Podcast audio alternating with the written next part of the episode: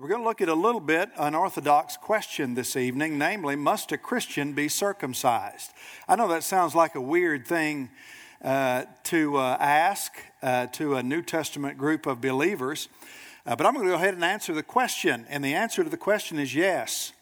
Every Christian, whether he is a he or whether she is a she, must be circumcised, just not in the way you're initially thinking. Genesis chapter 17, and let's look at God's covenant with Abraham. When Abram was 99 years old, the Lord appeared to Abram and said to him, I am God Almighty. Walk before me and be blameless, that I may make my covenant between me and you and may multiply you greatly. Then Abram fell on his face, and God said to him, Behold, my covenant is with you, and you shall be the father of a multitude of nations. No longer shall your name be called Abram, but your name shall be Abraham, for I have made you the father of a multitude of nations. I will make you exceedingly fruitful, and I will make you into nations, and kings shall come from you. And I will establish my covenant between me and you and your offspring after you throughout their generations for an everlasting covenant to be God to you and to your offspring after you. And I will give to you and to your offspring after you the land of your sojournings all the land of Canaan for an everlasting possession, and I will be their God. And God said to Abraham, As for you, you shall keep my covenant, you and your offspring after you throughout their generations. This is my covenant, which you shall keep between me and you and your offspring after you. Every male among you shall be circumcised. You shall be circumcised in the flesh of your foreskin, and it shall be a sign of the covenant between me and you. He who is eight days old among you shall be circumcised, every male throughout your generations, whether born in your house or bought with your money from any foreigner who is not of your offspring, both he who is born in your house and he who is bought with your money shall surely be circumcised. So shall my covenant be in your flesh, an everlasting covenant. Any uncircumcised male who is not circumcised in the flesh of his foreskin shall be cut off from his people. He has broken my covenant. Father, we pray that you'll be with us in word, in spirit, and in truth for these few minutes that we're gathered together here tonight.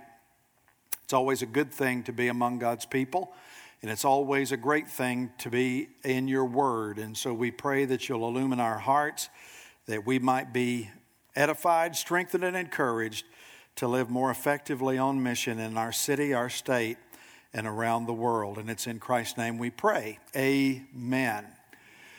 You know, one of the decisions that we as parents had to make, Judy and I, and many of you as well, and parents even today, and we've got a bunch of them at Hillcrest. I, I think at our next baby dedication at Hillcrest, which is, I think, the second Sunday of September, we are dedicating something like 19 or 20 babies at Hillcrest. That's unbelievable uh, in one baby dedication service. And so there is a baby boom in Hillcrest. I don't know. You probably should have drank sweet tea tonight because some's in the water at Hillcrest. So you better be very careful.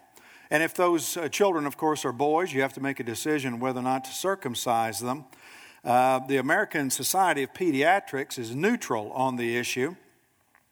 In fact, if you write to them and ask them, they'll just give you a list of pros and cons and tell you that the choice is yours. I was surprised uh, to learn that around the world, only about one out of every 10 boys is circumcised.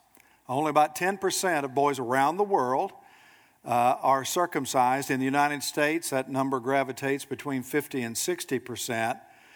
Now, most of you here tonight, I'm sure, are aware that circumcision began with the Jew. Circumcision is thoroughgoingly Jewish, and you see its beginnings right here in the 17th chapter of Genesis. God had already established a covenant with Abraham back in chapter 15. It was an unbreakable, unshakable, unilateral covenant that God Himself initiated and made with His chosen man, a man up to this point in Scripture anyway, we have known as Abram. God had promised to bless him nationally. He said to Abram, I will make you a great nation. God had promised to bless Abram personally. He said, I will make your name great. God had promised to bless Abram relationally. You will be a blessing to others through my blessing to you, God told him. And then God, of course, had promised to bless Abram spatially. To your descendants, I will give this land. So God's unbreakable, unshakable, unilateral, unqualified covenant with Abraham was a promise to bless him nationally, personally, relationally, and spatially. And of course, as he does with most of the covenants that he makes, God seals the covenant with a sign. God makes covenant with Noah, he seals it with a sign. And what was the sign God gave to establish his covenant with Noah and his progeny? It was the rainbow, that's right. God makes covenant with Moses later on, some 400 years after this event. And what is the sign and the seal that God gives to Moses. It was, of course, the Sabbath day. This was something that was unique to the Jews. On the seventh day, you're to do no what? No work. Everybody around them would be working. They would be stretched out, relaxing, napping, enjoying life together. And that would set them apart as unique, as a sign that they were exclusive unto God. And of course, here, the sign of God's covenant with Abram is, of course, the sign of circumcision. Again, verse 10 This is my covenant which you shall keep between me and you and your offspring after you. Every male among you shall be what? Circumcised. Circumcised in the flesh of your foreskins, and it shall be a sign of the covenant between you and me. So, speaking of between you and me, what in the world does that have to do with you and me? Well, I'm glad that you asked that question because we are going to address the question of circumcision as it relates to a believer today. As I said a moment ago, the answer to the question, must a Christian be circumcised, is yes, just not in the flesh. There's more than one way to look at circumcision from the uh, perspective of Scripture. And to understand that, you have to, of course, come to the New Testament and notice what Paul says in his letter to the Romans, Romans 2, beginning in verse 28. Let's check it out. For no one is a Jew who is merely one how? Outwardly. Nor is circumcision outward and what? Physical. But a Jew is one inwardly. And circumcision is a matter of the heart, by the Spirit not by the letter. His praise is not from man, but from God. So you understand what Paul is saying there? He's saying that circumcision is indeed absolutely necessary for anybody who wants to have a relationship with God. But it's not a circumcision of the flesh that matters anymore. That's something that's relegated to the Jews. Physical circumcision went away with the coming of Christ. Everybody understand me? Say amen. That doesn't mean you can't get circumcised. Nor does it mean you shouldn't circumcise your baby boy if you want to do that. It's just no longer required to do that fleshly and physically from the perspective of the Bible. What we're talking about is something significantly more important, and that is a circumcision of the heart, to use Paul's phrase here. So here's the question tonight Have you been circumcised in the right place? And have you been circumcised in the right way, not as a condition of the law or as a matter of the law in any particular part of your flesh. That's not what we're talking about. But have you been circumcised by the Spirit of God through faith in your heart. How do you know if that's happened? Well, that's what we want to get at tonight. I know I've been circumcised. There are ways to tell that you've been circumcised in the heart by the Spirit of God. First of all, the scripture says when that happens, you receive a new nature. Do you have a new nature? The Bible says, if any man be in Christ, he is a new creature, a new creation. All things have what? Passed away. All things have become new. How do you know that you are saved? How do you know that you truly belong to God? There's really only one way to know it C H A N G E. What's that spell? Change. Has there been a change in your life? What a wonderful change in my life has been wrought since Jesus came into my heart. I have life in my soul for which long I had sought since Jesus came in to my heart. And that change is obvious, not complete at salvation, because you and I, once we're saved, have a lot of growing up to do. Isn't that right? But one thing God does change instantaneously, I've, I've said before, is He changes your want to. He changes your desire. Not everything about your life will change overnight, once you submit your life to Christ as Savior and Lord. But I believe what does change is your want to. And if the want to doesn't change, if you're just content to say, Oh Lord, I need to be saved and I don't want to go to hell when I die, and you turn right away from that and go right back to living the same old way with the same old selfishness, the same old me first, the same old fleshly desires, I'm on the edge here, but I'm willing to say it, you probably have not been born again. Because when you've been born again, desires change. You have a new nature. The Spirit of God moves into your heart, He takes up residence in your life. And one thing I've found from my own personal journey with the Lord the Spirit of God will not settle well in a dirty house. So you're going to know it when your life is impure and when your life is not clean, and you're not going to like it one bit and you're going to want to fly back to God and you're going to want to repent. So, the telltale sign that you've been circumcised in the heart, which is just another way to say you've been born again or you've been saved, is by the change of desire that comes through the new nature of the indwelling Spirit of God in the life of everyone who knows Christ by faith. The purpose of circumcision for people like Abraham and his children to follow was that it was a mark of separation, it was a mark of identity. That fleshly mark symbolized that they were unique, nobody else had it. And uh, it signified them as a possession of God. It marked them, it, served not only as a sign, but as a seal that they belonged to God.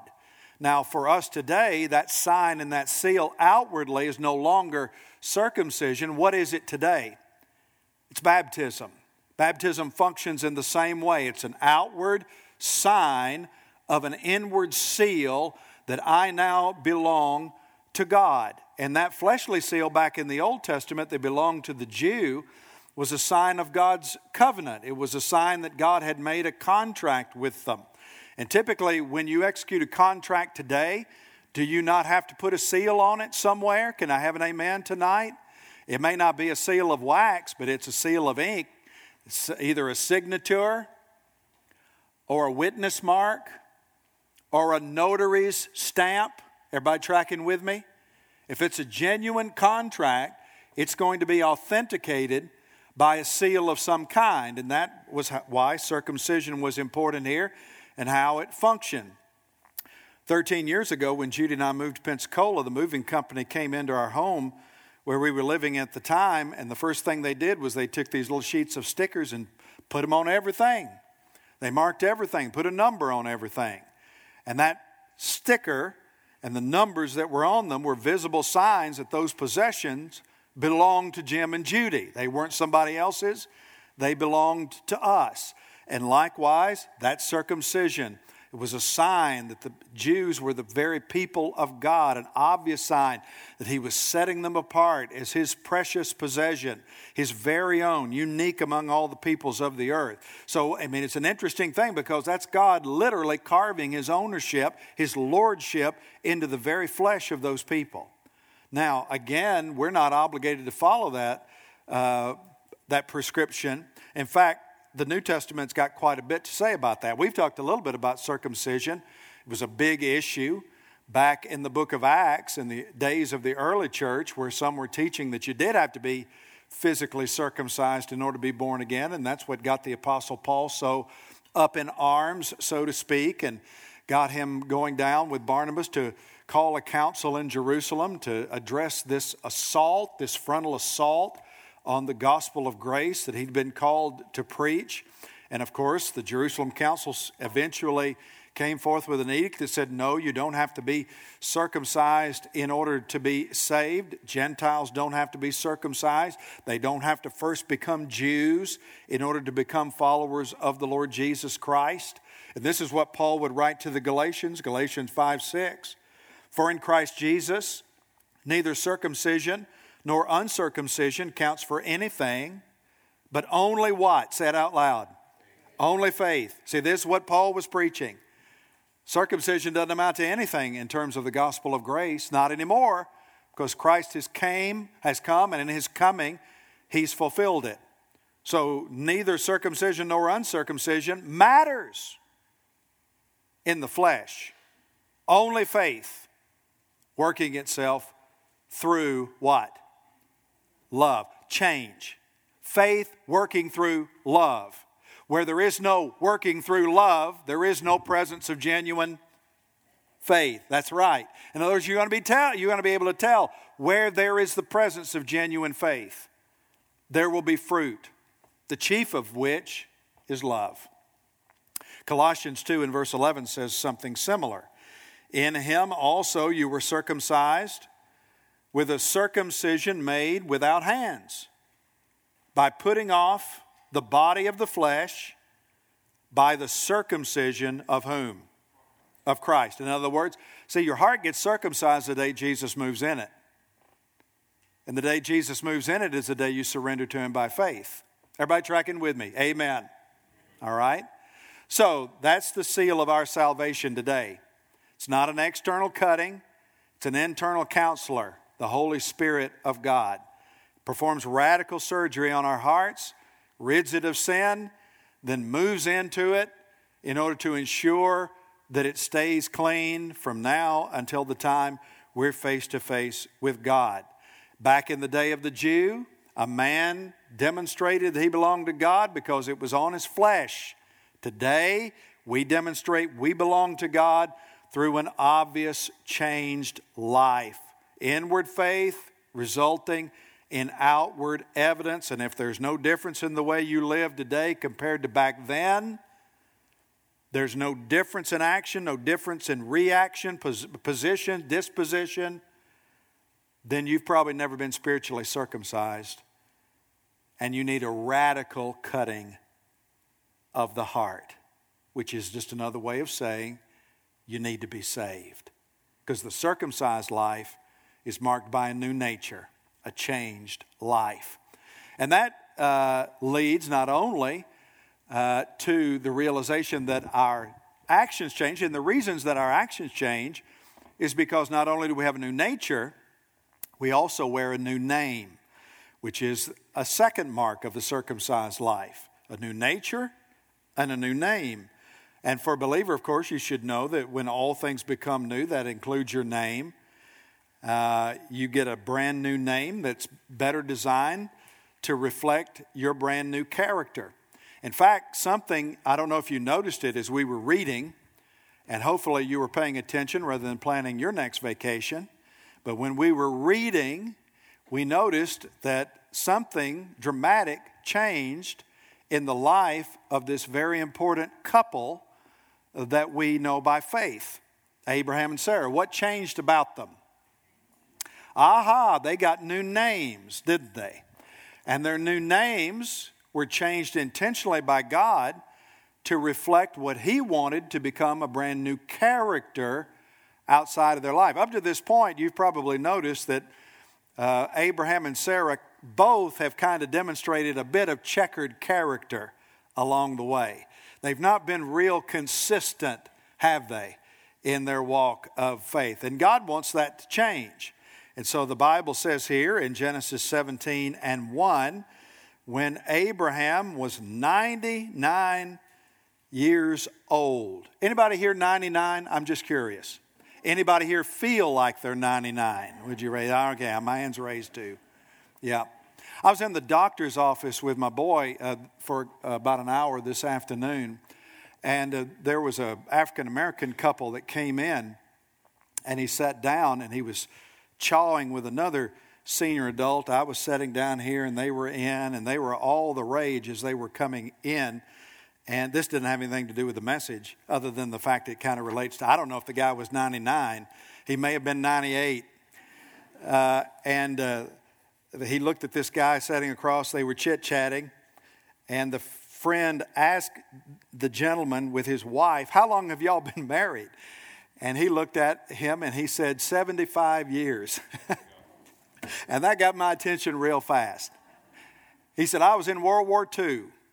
I joined in 1942, just after the bombing of Pearl Harbor. And I mean, my, I was leaning in to this precious man and his wife, who the wife didn't say a word the whole time, uh, but he was very proud of his service and he was proud of his wife.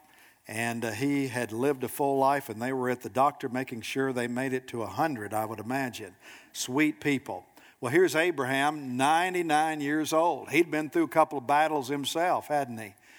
And when he was 99 years old, the Lord appeared to him. He still went by the name Abram which was his pagan name, the name that he came out of Ur with. And he said to him, God did, I am God Almighty. That's the first time God is using that particular name to refer to himself. And so it's interesting. God refers to himself with a new name El Shaddai. You remember the Amy Grant song from years ago, right? Used to sing it as specials in church. El Shaddai, Erkom Kona Adonai. Uh, and that's what this word is God Almighty. So God introduces himself to Abraham. He'd already talked to Abraham hundreds of times. Now he uses a brand new name. Abraham's 99, still learning about the Lord. There's a sermon right there. You never get too old to stop learning about what it means to know God and to follow Christ. So Abraham learns a new name for God at 99. And God starts to give him commands at 99 walk before me and be blameless. And then the next thing God does, as he's introduced himself to Abram with a new name, is he gives Abram and Sarai brand new names. Verse 5 No longer shall your name be called Abram. Anybody know what Abram means? Exalted father. And the reason God didn't want him to have that name anymore is because he didn't want anybody else to be exalted father. Thou shalt have no other gods before I'm exalted father. I am El Shaddai. No longer shall your name be Abram, exalted father, that might have worked for you in a pagan land like Ur. But I got a new thing. Your name shall be Abraham, father of many. Father of many, which is what he was becoming. I will make your name great, and you shall be a father of your descendants shall outnumber the grains of the sand of the seashore and the stars in the sky. I have made you the father of a multitude of nations. And again, down in verse 15, God said to Abraham, As for Sarai, I've been calling her Sarah, because ain't nobody called Sarai today. But that was her name before this Sarai, your wife. You shall not call her name Sarai. Anybody know what that means? Contentious. Why would anybody name their daughter contentious unless they've just, maybe they're living with a woman like that? I don't know. I'm going to name you after your mama, is what I'm going to do. I don't know. I mean, names matter. We tend to, and I've had that. I can't, I can't call a specific example, but I have a little bit of a gift for languages and uh, and a love for languages. And sometimes I'll know what certain names mean. And I've known couples through the years that have named their child a certain name, and it's like, why did you do that? Don't you know that that name means prickly? I mean, do, you do some simple homework but we like the way it sounds, you know. We just don't really know what it means. Well, her name meant contentious. But he says, now you're going to change it to Sarah, which means princess. That's right. Isn't that better? Now, we know a lot of, you know, young girls named Sarah, and that's a really great name. Sarah, princess, shall be her name. So God shows up, he reveals himself with a new name. And then he confronts the old Abram and the old Sarai and says, You know what? Those names don't measure up for who I'm calling you to be through this covenant. You know, the self centeredness that we've seen from your past, that won't do anymore. Self sufficiency, it's not going to do anymore. It's time for a change. And so, this is a first mark of a circumcised life. You get a new character marked by a new name to match. Did you know that you get a new name the moment that you're saved? You know what it is? Christian.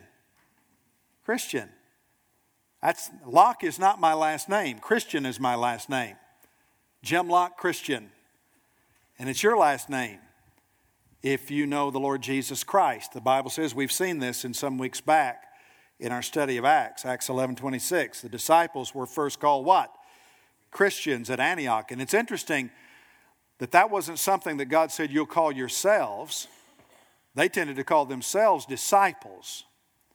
The outside world who observed them called them what? Right, it was the, it was the, the Gentile world observing how they acted and observing what they taught about Christ and seeing how what they taught about Christ matched with how they lived their life, they tagged them with what we call in linguistics a diminutive, Jimmy is a diminutive, little Jim, right? Christian is a diminutive, little Christ.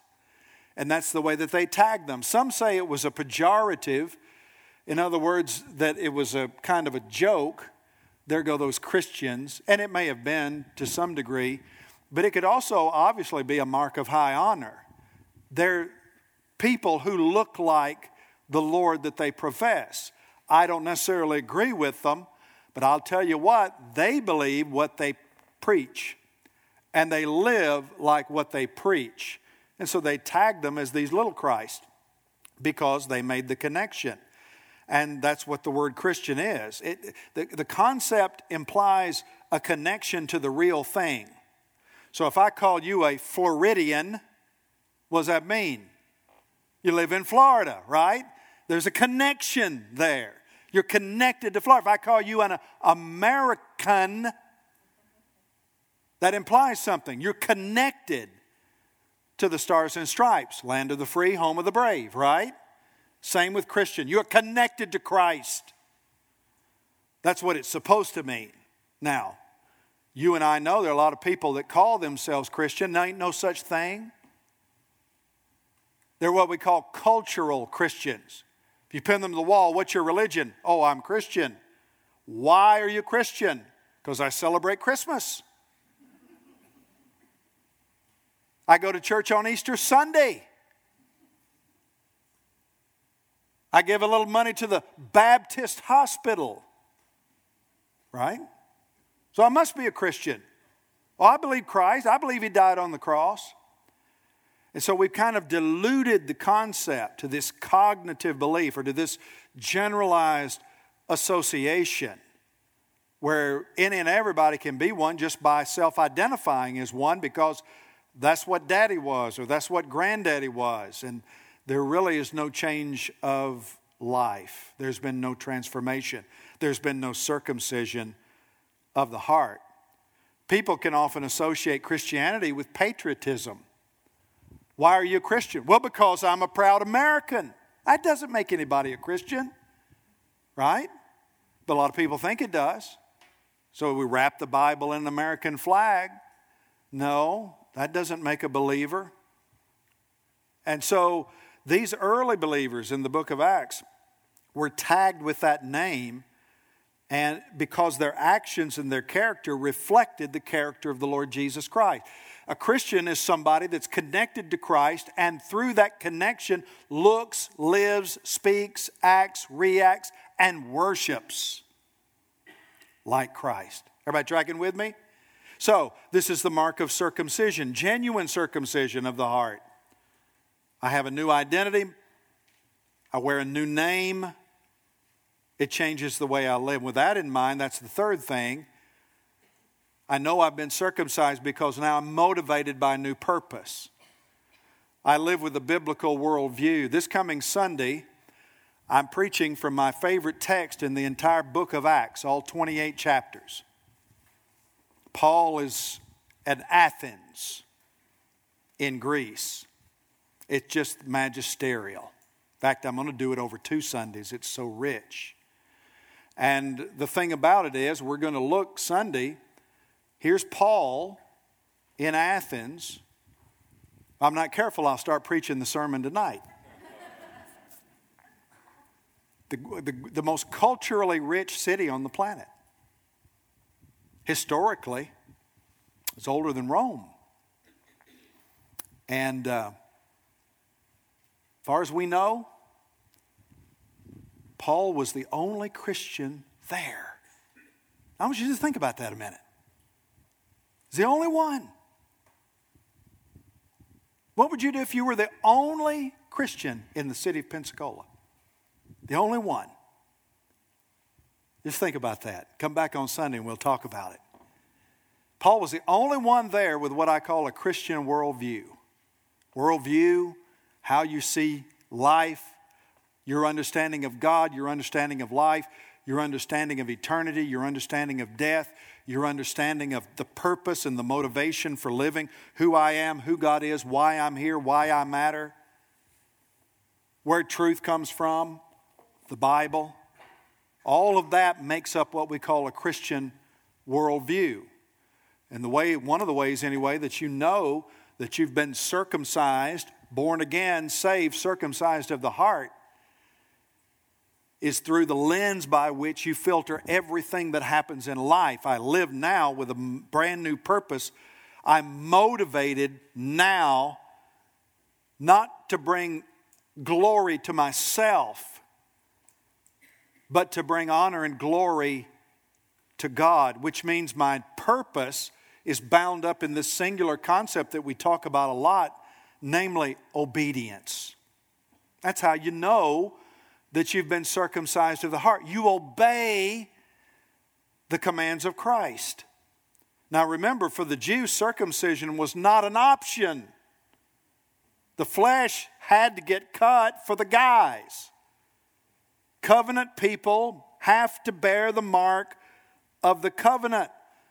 And that was even true for Jesus, who was a Jew. And you can read about it there in the Gospel of Luke. What did his mother and his earthly father, Mary and Joseph, what did they do when Jesus was eight days old? Took him to the temple. For what purpose? Circumcising. I tell you, it's better on all males to be circumcised at eight days as opposed to eight years or 18 years or 80 years. Somebody say amen. Because they don't remember it. And that happened to the Lord Jesus Christ. And to refuse to do that, to refuse to bear the mark of God, man, that was just being contemptuous of the covenant. In fact, down in verse 14, a person who openly refused to be circumcised was to be basically kicked out of the camp, cut off from the people. So obviously, how Abraham responds to this. Now, Abraham's 99 years old and the Lord's basically saying, You're going to be the first to go under the knife. And we're all kind of going, all right, what's he going to do? You know? And so his response is really important. Verse 23 Then Abram took Ishmael his son and all those born in his house or bought with his money, every male among the men of Abraham's house, and he circumcised the flesh of their foreskins that very day, as God had said to him. Now, what you need to notice there not only is what he did, but what Abraham didn't do, which is what we're so prone to do. What did he not do? He did not argue with God. Anybody here ever argue with God? He did not debate. He didn't talk about gen- what about the women? Didn't come up? I would have been talking about the women. It's a new day, Lord. You know, there's a movement now called Me Too. You know, what about the women? No, he didn't debate gender equity. He didn't argue the health risk. Don't you know we don't have any rubbing alcohol out here in the middle of this dry land? No, he didn't negotiate. He didn't threaten because he didn't like it. He stood, remember, he just got introduced to a new name El Shaddai, God Almighty. And he recognized that this Lord really is his authority. And his immediate response is not hesitation, but activation. Instant obedience. That very day. Say that together with me. That very, say it again. That very day, he circumcised all of his male folk. Notice 1 John 2 and verse 3. By this we know that we have come to know God if we keep his commandments. Judy and I were at a International Mission Board commissioning ceremony. I've had the privilege to be in a number of them through the years. And we were at one years ago in the state of Illinois. And um, if you've ever seen, we had one here at Hillcrest back in 2006. And um, you know, there's a number of missionary couples. Sometimes they're single adults. And uh, there's a time in the commissioning ceremony when they come out and stand in front of a microphone. They're couples, they come out together. And sometimes they may be going to a secure area and so they come out in the darkness and they don't give their last name. But they'll come out typically and they'll introduce themselves and they'll say who they are and where they're from and what their sending church is. And they'll talk a little bit about what God has done in their life. And then they'll introduce where they're going and where they're planning to serve. And I remember at one point there was a young couple that stepped up to share. She was a, a Caucasian American, but her husband was obviously Oriental, Asian. And he introduced himself and began to share a little bit of his story. It turned out he was Cambodian. And he talked about how his family had fled the killing fields of Cambodia when Pol Pot was the dictator there for many years. He fled there with his family when he was eight years old.